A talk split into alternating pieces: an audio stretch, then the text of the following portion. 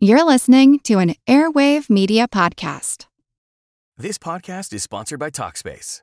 May is Mental Health Awareness Month, and Talkspace, the leading virtual therapy provider, is encouraging people to talk it out in therapy. By talking or texting with a supportive licensed therapist at Talkspace, you'll gain insights, discover truths, and experience breakthroughs that will improve how you live and how you feel. With Talkspace, just answer a few questions online and you'll be matched with a therapist. And because you'll meet your therapist online, you don't have to take time off work or arrange childcare. You'll meet on your schedule, whenever you feel most at ease. Plus, Talkspace works with most major insurers, and most insured members only pay a $25 copay or less. No insurance? No problem. If you want to make progress toward a mentally healthier place, Talkspace is here for you. Now get $80 off your first month with promo code SPACE80 when you go to Talkspace.com. Match with a licensed therapist today at Talkspace.com. Save $80 with code SPACE80 at Talkspace.com. Before the episode, I've got a great deal on some awesome products that I want to tell you about. If you've listened to all my episodes, you've heard me talk about Sudio brand devices before. I have their on ear Regent headphones, and I love them for working out or bike riding or canceling noise. I also have their wireless Nivå earbuds, and those are my go to for walks and grocery store visits. Their Bluetooth speaker, the Femtio, is awesome with great sound, 14 hour battery life, multiple device pairing, and it's essentially waterproof, great for around the house while you're doing dishes or outside in the yard while you grill out. All their products have a gorgeous Scandinavian design and great audio quality, like their new true wireless earbuds, the ET, which I'll tell you more about at the end of the episode.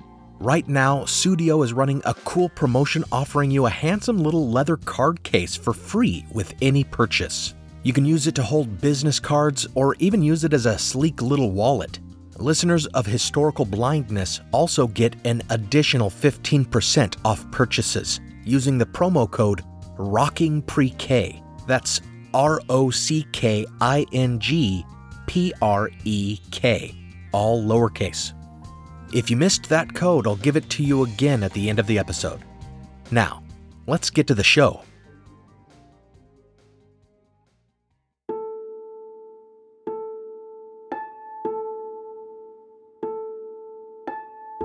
At the christening of her and Lord Darnley's son on the 17th of December 1566, Mary, Queen of Scots, seemed on the eve of accomplishing everything she had set out to accomplish since her return to Scotland.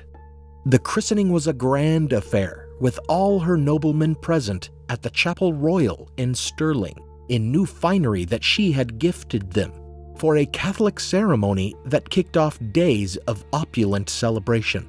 Mary seemed to have recovered from her recent illness, rumored to have been a poisoning, or at least to be putting on a good face in spite of any continued suffering. And her mood must have been elevated by some good news. Just the day before, an envoy from her cousin, Queen Elizabeth, arrived and informed her that the English monarch was finally willing to meet with Mary and negotiate her right of succession to the English throne. However, there were still manifold reasons to be uneasy. First, the archbishop performing the baptism was said to suffer from a pox, so Mary insisted he forego the customary part of the ceremony in which he spit into the baby's mouth. Second, her Protestant lords frowned upon the Catholic ceremony and refused to enter the chapel. Among them, her half brother, the Earl of Moray, and even her stalwart supporter and adviser, the Earl of Bothwell. Last and most scandalous was the absence of the king, her consort, Lord Darnley, who had traveled to Stirling but refused to attend the ceremony. There had been much talk of Lord Darnley conspiring against her during her illness, and this very public slight left Mary gloomy and brooding between smiles for her guests. Was she changing her mind about the options to rid herself of Lord Darnley at which her lords had lately hinted at Craigmillar? If so, some weeks later, when Lord Darnley himself became ill, she seems to have softened her attitude toward him. He had run off to Glasgow, with rumored plans of fleeing the country to gather some foreign power to his cause, but was struck down with some kind of pustules and racking pains. It is not clear what illness laid the king so low. Some scholars suggest it was smallpox, while others argue that the majority of the evidence points to syphilis. Of course, at the time, as when Mary had been ill, suspicions were that Darnley had been poisoned, perhaps in retaliation. Darnley, however, doesn't seem to have thought so, for he begged Mary to come and visit him, and Mary did, confronting him about his scheming against her and holding out the possibility of forgiveness and reconciliation if he would return to Edinburgh with her. Darnley agreed and allowed himself to be carried back on a litter. It's said that a singular raven followed them all the way back to Edinburgh, perhaps a dark omen of what lay at the end of this journey for Darnley. The intention was to install the king at the well fortified Craigmillar Castle to convalesce. But Darnley didn't want to stay there, so instead they made their way to Kirk-o-Field, where Darnley would meet his final fate. And as they installed the king in his lodgings, the raven that had followed them from Glasgow made its perch on the soon to be demolished building's rooftop.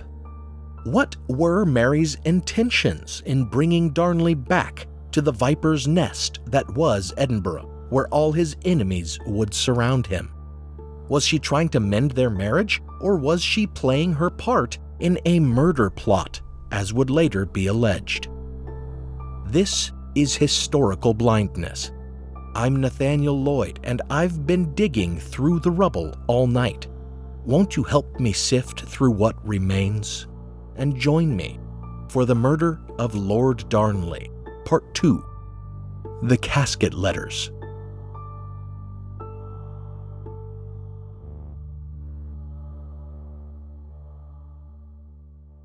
Before we move on in the episode, I want to take the time to thank my new patrons on Patreon Marcus, Stuart, and a new partner and bankroller tier patron, Emily. Thanks so much for your generous support.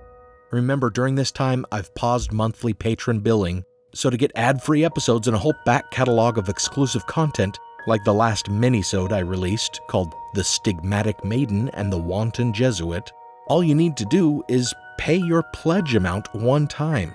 After that, you won't be charged on the first of the month until I resume billing.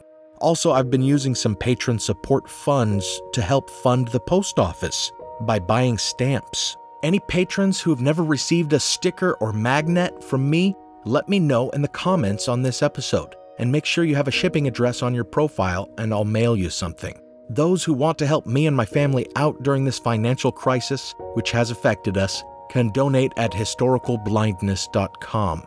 Thanks again to Karen for her generous donation, and thanks to Sindra for her recent donations, and to a new donor, Katarina, whose name I'm probably pronouncing atrociously. My wife Shy and I and our four year old Gemma really appreciate all your support. Others who want to support the show can do it by visiting sudio.com and using the promo code ROCKINGPREK, R O C K I N G P R E K, when making a purchase for 15% off one of their audio devices. Supporting my sponsors is support for the show. On with the episode.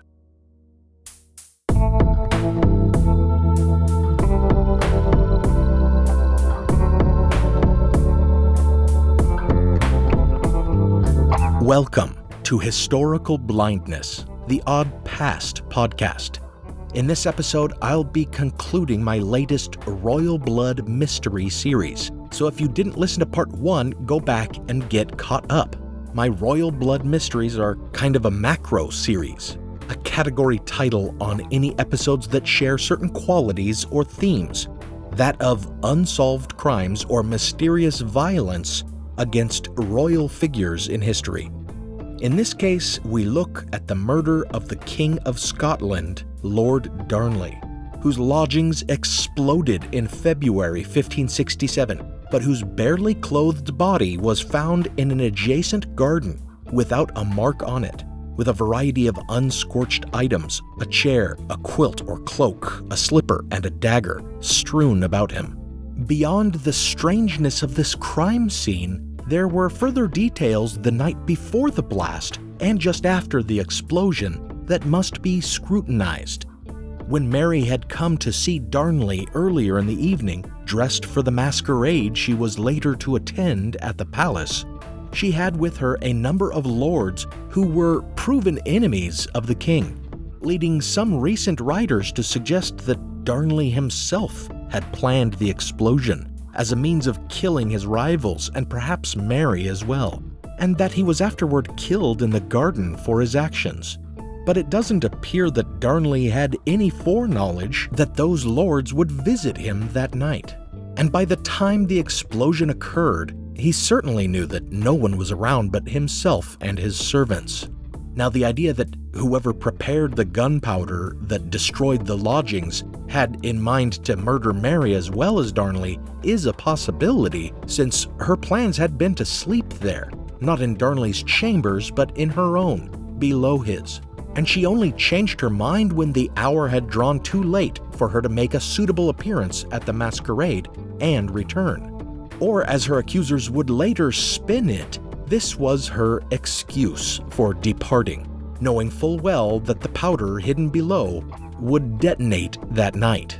The story of this plot is absolutely obscured in gossip and conflicting testimonies from those accused of being involved. But Mary's accusers would later assert that the gunpowder had been smuggled into the Queen's chambers below Darnley's in a big pile which could indicate Mary's involvement, as the plotters wouldn't have dumped gunpowder in her room if she were planning on retiring there. However, the fact that the building was entirely leveled would seem to indicate gunpowder had been placed among the foundations, perhaps packed into barrels. Curiously, as Mary made to depart for her masquerade that evening, she noticed that the face of one of her valets who had previously been Bothwell's servant, had been blackened, and she commented on how begrimed he looked, to which he only turned red and made no answer. This is a recollection of Mary's after the fact, but as it would seem to implicate not only herself as the valet's mistress, but also Bothwell, whom she was later to defend in the matter, it seems we can trust that it happened. And if we can trust this, it helps exonerate Mary, for if she were aware of a gunpowder plot, she certainly wouldn't have commented on the sight of her servant being covered in gunpowder. As for Bothwell, this begrimed former servant would not be the last clue of his involvement.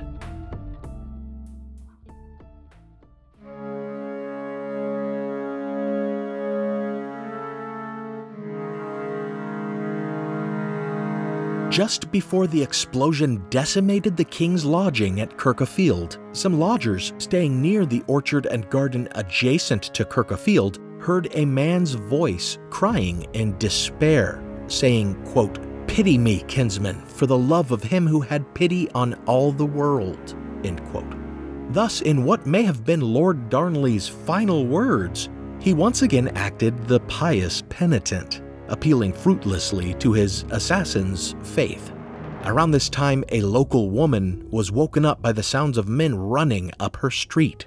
This would seem to indicate that Darnley had discovered he was in danger, perhaps because he also heard men outside his lodgings, or because he actually somehow discovered the gunpowder, and that he fled, maybe by climbing out a window into the garden with his servant, carrying some of the items that were found with them. Then the men heard running might have seen his escape and pursued him into the garden, where they killed him.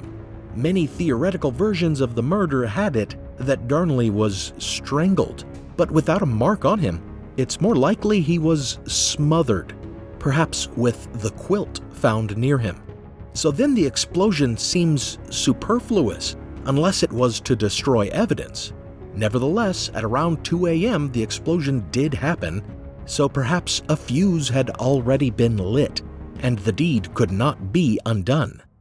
Immediately after the blast, two other women who were on the street witnessed a group of 11 men running from the area. one of these women tried to grab hold of one of the men to ask where the sound of the explosion had come from, but the man shook off her hand, and the group ran on, dividing in half and fleeing in two separate directions. These would seem to be the assassins themselves, as they weren't described as members of the Night Watch who would not be on the scene for a little while longer. Certainly, one of the women who saw them thought them suspicious, for she called after them, quote, Traitors, you've been at some evil turn, end quote. When the Night's Watch did show up, they found a man under Bothwell's command, Captain William Blackadder, already at the scene. This man's presence was the first thing to implicate the Earl of Bothwell in the king's murder. And soon, as the Queen came to rely more and more on Bothwell's counsel and defend him from the allegations of his involvement in the murder plot, the rumors took further shape. Not only that Bothwell was behind the king's murder, but that he afterward had become, and perhaps previously had been, Mary's lover.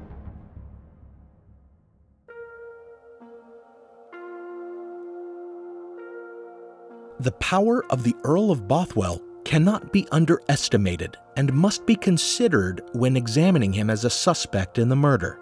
The reason that the other Protestant lords and the English feared Bothwell's return to Scotland during the Chaseabout Raid Rebellion is that they understood how his support would strengthen Mary. He was Lord High Admiral of the Royal Scots Navy, and he had the support of many border clans which meant military strength on land or sea. Such was Bothwell's power that when he had the Queen's favor, his rival lords believed him the chief threat to their own ascendancy. It's therefore understandable that they had wanted to see him thrown under the bus, as it were, for the murder plot. Even though, if Bothwell did sign a bond at Craigmillar late in 1566 to undertake the king's assassination, then surely he was not the only lord undersigned. So one wonders whether it was the people themselves or other lords, perhaps some of them among the conspirators who were behind the smear campaign that commenced before a month was past, with placards placed anonymously on the doors of churches suggesting that Bothwell had murdered the king with an eye to marrying the queen and that he had even poisoned his own wife to get her out of the way. As will be seen, there is certainly truth to Bothwell having designs on marrying the Queen. But as for the rest of the allegations, no evidence seems to exist that supports them. Moreover, less than two months after the murder, Bothwell was indicted for involvement in the murder, stood trial, and was acquitted. Later accusers would suggest the jury was stacked in his favor, but Alison Weir, in my principal source, Mary, Queen of Scots, and the Murder of Lord Darnley, goes name by name through the jury to demonstrate that this was not the case. Throughout the trial and afterward, Bothwell remained the Queen's favorite, which would appear to indicate she did not believe the allegations, or that she knew him to be guilty and defended him anyway, perhaps because she had conspired in the act herself. Now for a brief intermission. This podcast is sponsored by Talkspace. May is Mental Health Awareness Month, and Talkspace, the leading virtual therapy provider, is encouraging people to talk it out in therapy.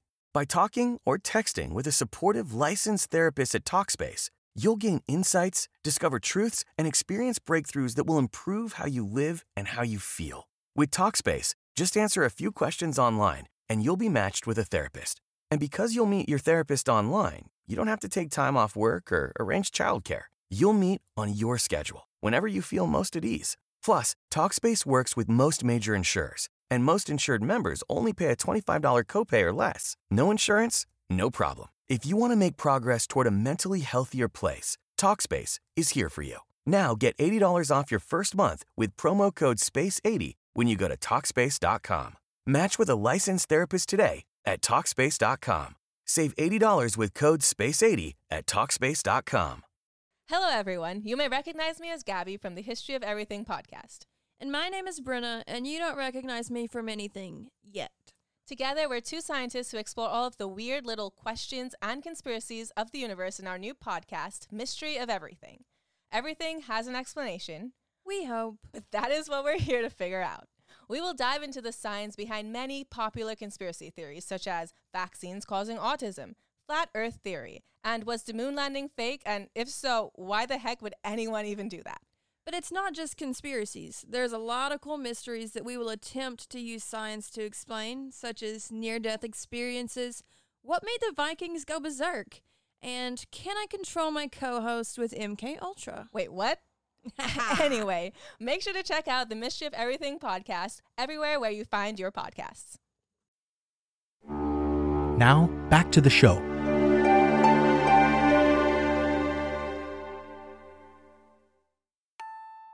In part one, I called the accusation made by Mary's half brother that the Earl of Bothwell planned to abduct the Queen and hold her as a sex slave absurd. And certainly it must have seemed ridiculous at the time, at least to Mary, who trusted Bothwell. Moreover, I declared that Bothwell would prove to be a lifelong ally of Mary's. And certainly there is one view of what happened that would allow one to see it that way. But what comes next after Bothwell's trial casts his character in an entirely different light. On April 24th, not three months since the murder of her husband, for which he had been credibly accused, the Earl of Bothwell kidnapped Mary, Queen of Scots. She was traveling with her retinue after visiting with the infant prince when Bothwell met her in the road with an army of 800 horsemen with swords drawn. He told her that there was danger of insurrection at the capital and that she must come with him to Dunbar for her own protection.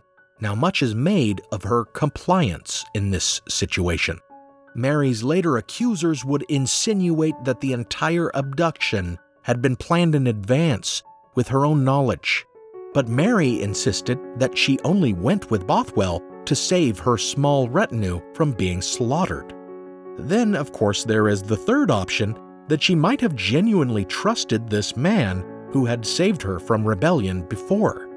Nevertheless, in this instance, Bothwell was lying, and back at Dunbar, he produced a bond signed by numerous of her lords, among them Morton, Huntly, and her half brother Moray, urging her to marry Bothwell.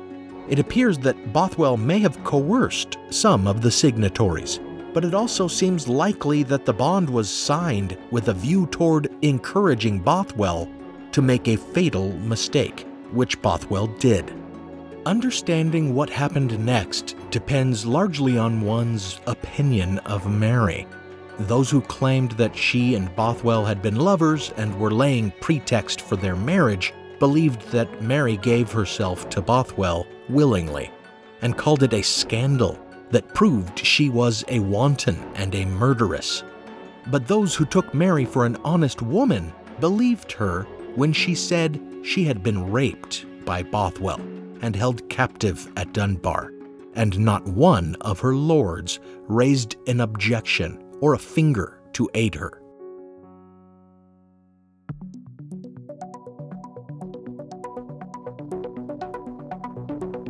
While the Queen did agree to marry Bothwell, in her letters to the French court about her decision, she indicates that while he had mistreated her at first, he thereafter treated her with gentleness and respect, and she believed he might be the only man with the strength to help her keep her kingdom from being taken by the Protestant lords who unceasingly schemed to take it from her. Another possibility that seems awful and absurd to modern sensibilities is that Mary felt she had to marry him because he had raped her. That indeed this was Bothwell's purpose in assaulting her, to obligate her to marry him. For stupid as it may sound, in that era, the fact that a lady, especially a queen, might openly have intercourse with a man without marrying him would irrevocably tarnish her character, even if that sexual encounter had been against her will. So she may have felt that Bothwell had given her no choice and played the part of a successfully wooed woman.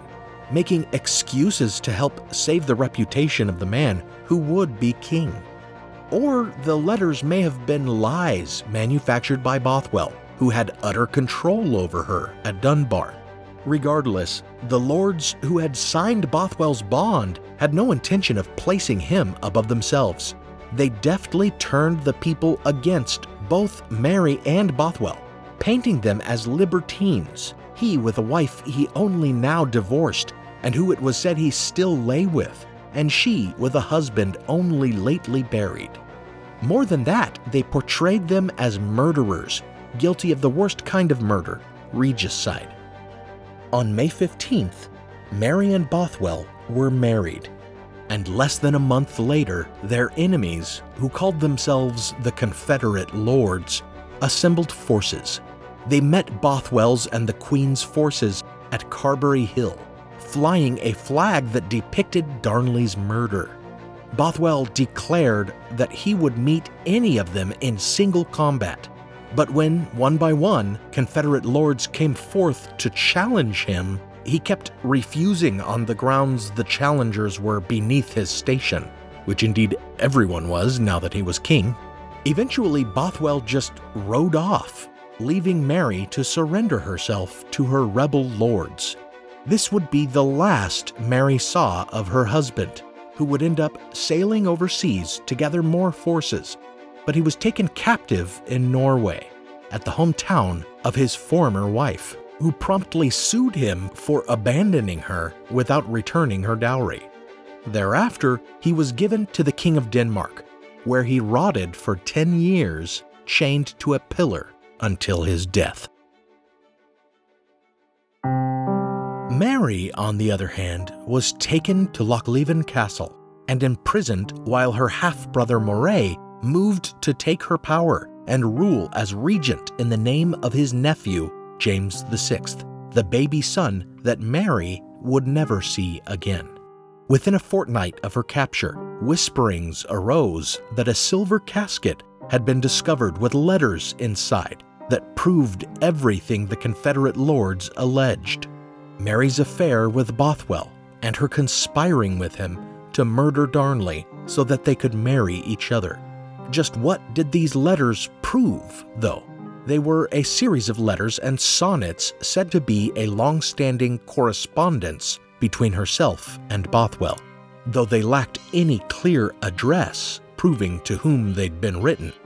Moreover, the strange incoherence and changes in tone have suggested to many that different letters of Mary's to different people had been spliced together to create a forgery. In fact, the letter that was supposedly the most damning actually refers to the Earl of Bothwell in the third person, seeming to prove that the letter had not been written to him. Nevertheless, these letters seemed to be enough to compel Mary to abdicate the throne to Moray. Perhaps this was because their contents had been so widely advertised that the people had generally turned against their queen, believing her a harlot and a killer. Or perhaps it had something to do with the show trial that the Confederate lords had held while they kept her in captivity awaiting a trial of her own. On the 27th of June, William Blackadder Bothwell's man, who had been so unlucky as to have been first on the scene at Kirk-o-Field after the explosion, probably because he had been out drinking nearby, was tried with a few other men and summarily executed in what is widely regarded by historians as a farce of a trial. Blackadder was hanged, drawn, and quartered, and the various parts of his body were nailed to the gates of every major city in Scotland. With the Confederate lords thus so crudely displaying their power and ruthlessness, it is perhaps not surprising that Mary gave them what they wanted, and then, as soon as she was able, escaped Lochleven by means of a disguise and a little help. After a short lived effort at once again reclaiming her throne, Mary finally was forced to flee to England and seek the protection of her cousin, Queen Elizabeth.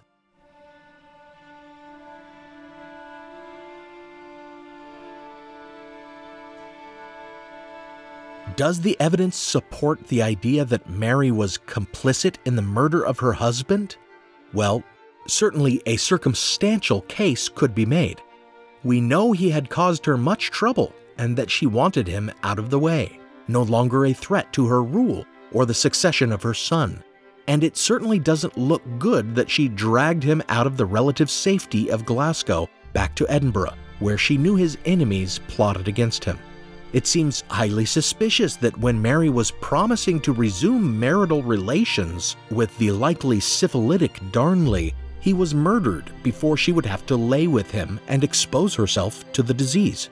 And she certainly did show much favor to Bothwell after the murder, despite the fact that Bothwell was among the lords who had at least intimated at Craigmillar that murder could be an advantageous course of action.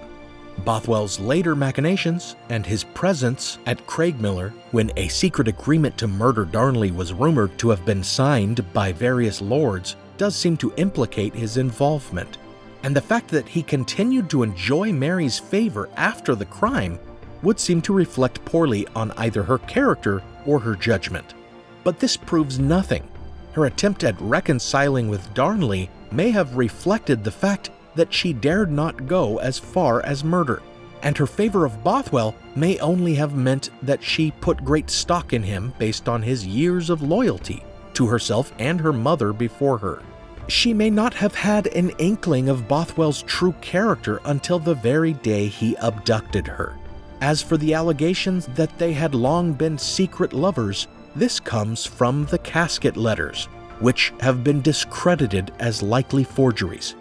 The only other evidence was from the historian George Buchanan, formerly Mary's tutor, but lately elevated in position by the new regent, Moray.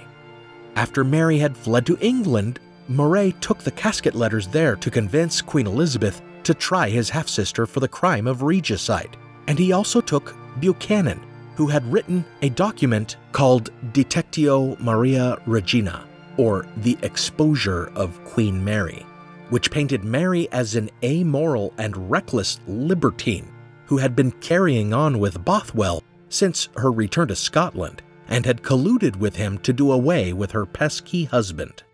This evidence, too, though, is unreliable, as it appears to be completely unsubstantiated libel, composed to suit the purposes of Moray, Buchanan's patron. In my principal source, Mary, Queen of Scots, and the Murder of Lord Darnley, Alison Weir does a thorough job of pointing out nearly every falsehood that Buchanan invented, observing that much of what he alleged was never recorded in contemporary writings. For example, during a time when Buchanan says everyone was well aware that Mary and Bothwell were fornicating, contemporary records mention no such rumors or accusations instead recording the suspicions that Mary was sleeping with poor David Rizzio.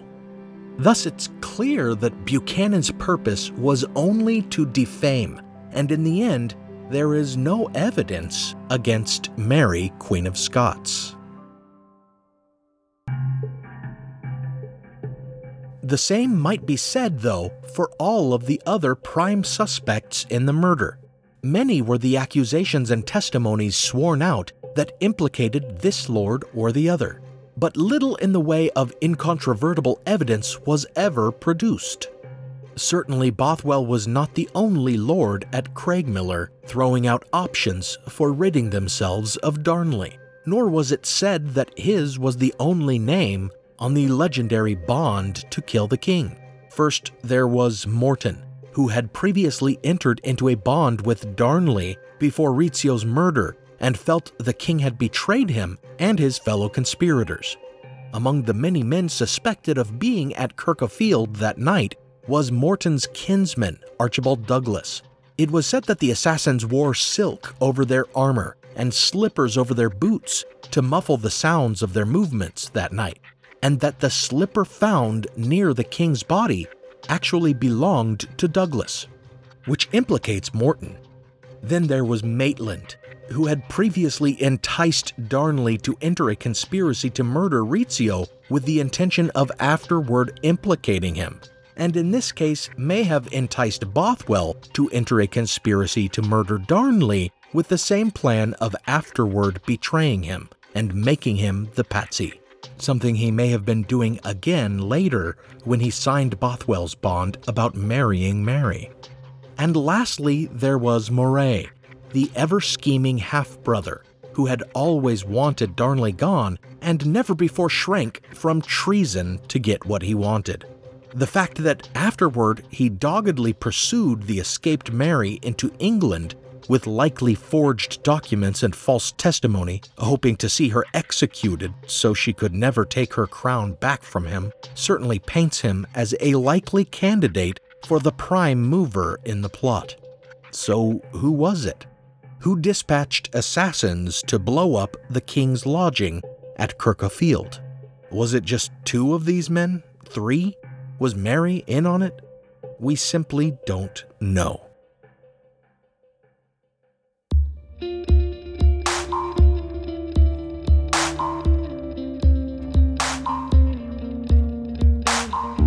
There was one other possibility that Queen Elizabeth, who had long viewed Mary as a threat and resented her insistence on being named the successor to the throne of England, had sent the assassins herself. If that were the case, though, she must have relented when Mary came to her for protection.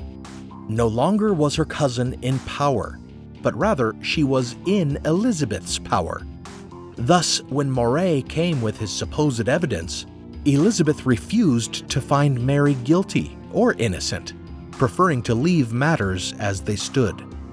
Eventually, though, when Pope Pius V issued a bull encouraging English Catholics to overthrow her, Elizabeth placed Mary in prison, and after dealing with a succession of Catholic assassination plots that aimed to supplant her with Mary, she took the queen off the board, so to speak, and had Mary beheaded. As for Moray, he had been killed just a few short years after his regency had begun, shot by a supporter of Mary's who was perched in a window of a house that Moray was riding past in a procession. He was the first head of state to be assassinated by a firearm. His nephew, Mary's son, James, would later become the first king of a unified Scotland, England, and Ireland, finally fulfilling his mother's ambitions. As for Darnley, when the so called Marian Civil War had first flared in Scotland, a mob opened Lord Darnley's tomb at Holyrood Abbey, and someone stole his skull. Through the years, different skulls have turned up one at Edinburgh University and another at the Royal College of Surgeons in London, each claiming theirs is the true skull of Lord Darnley. In modern times, using 3D modeling and comparing the images with portraits, experts have ruled one of these skulls out, but that doesn't mean the other is genuine. As far as we know, the skull of Lord Darnley could be lost forever amid the rubble of history.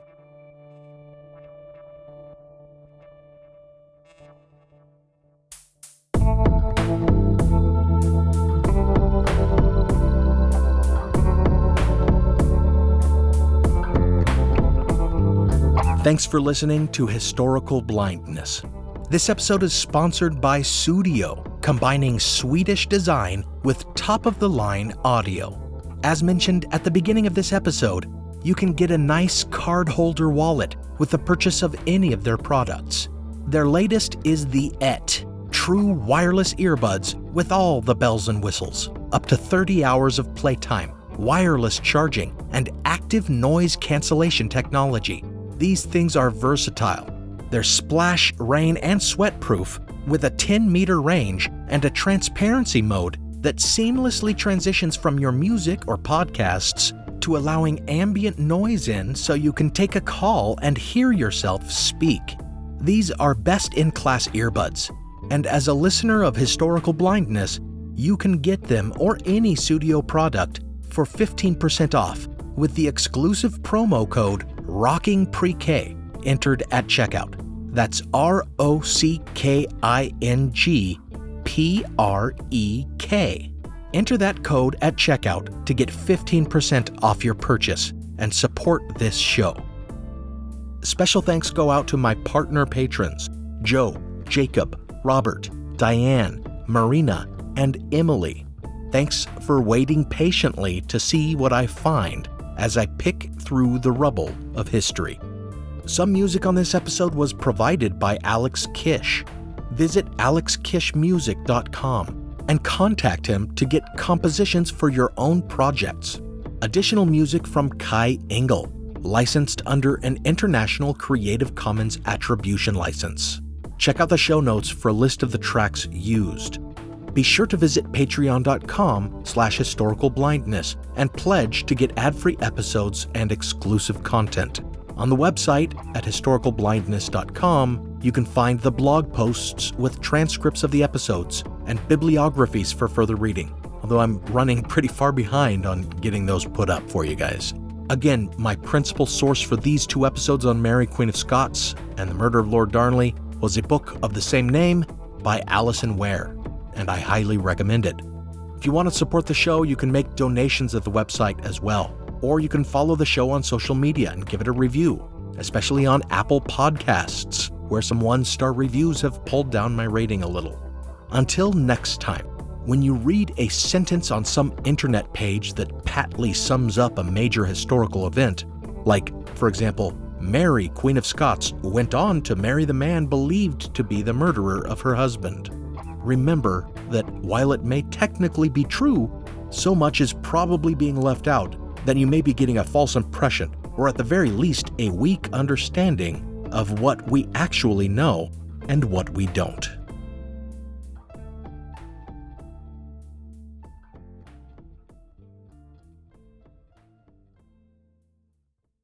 Hey guys, it is Ryan. I'm not sure if you know this about me, but I'm a bit of a fun fanatic when I can. I like to work, but I like fun too. It's a thing. And now the truth is out there. I can tell you about my favorite place to have fun Chumba Casino. They have hundreds of social casino style games to choose from, with new games released each week. You can play for free anytime, anywhere and each day brings a new chance to collect daily bonuses. So join me in the fun. Sign up now at ChumbaCasino.com. No purchase necessary. Group. Void were prohibited by law. See terms and conditions. 18 plus.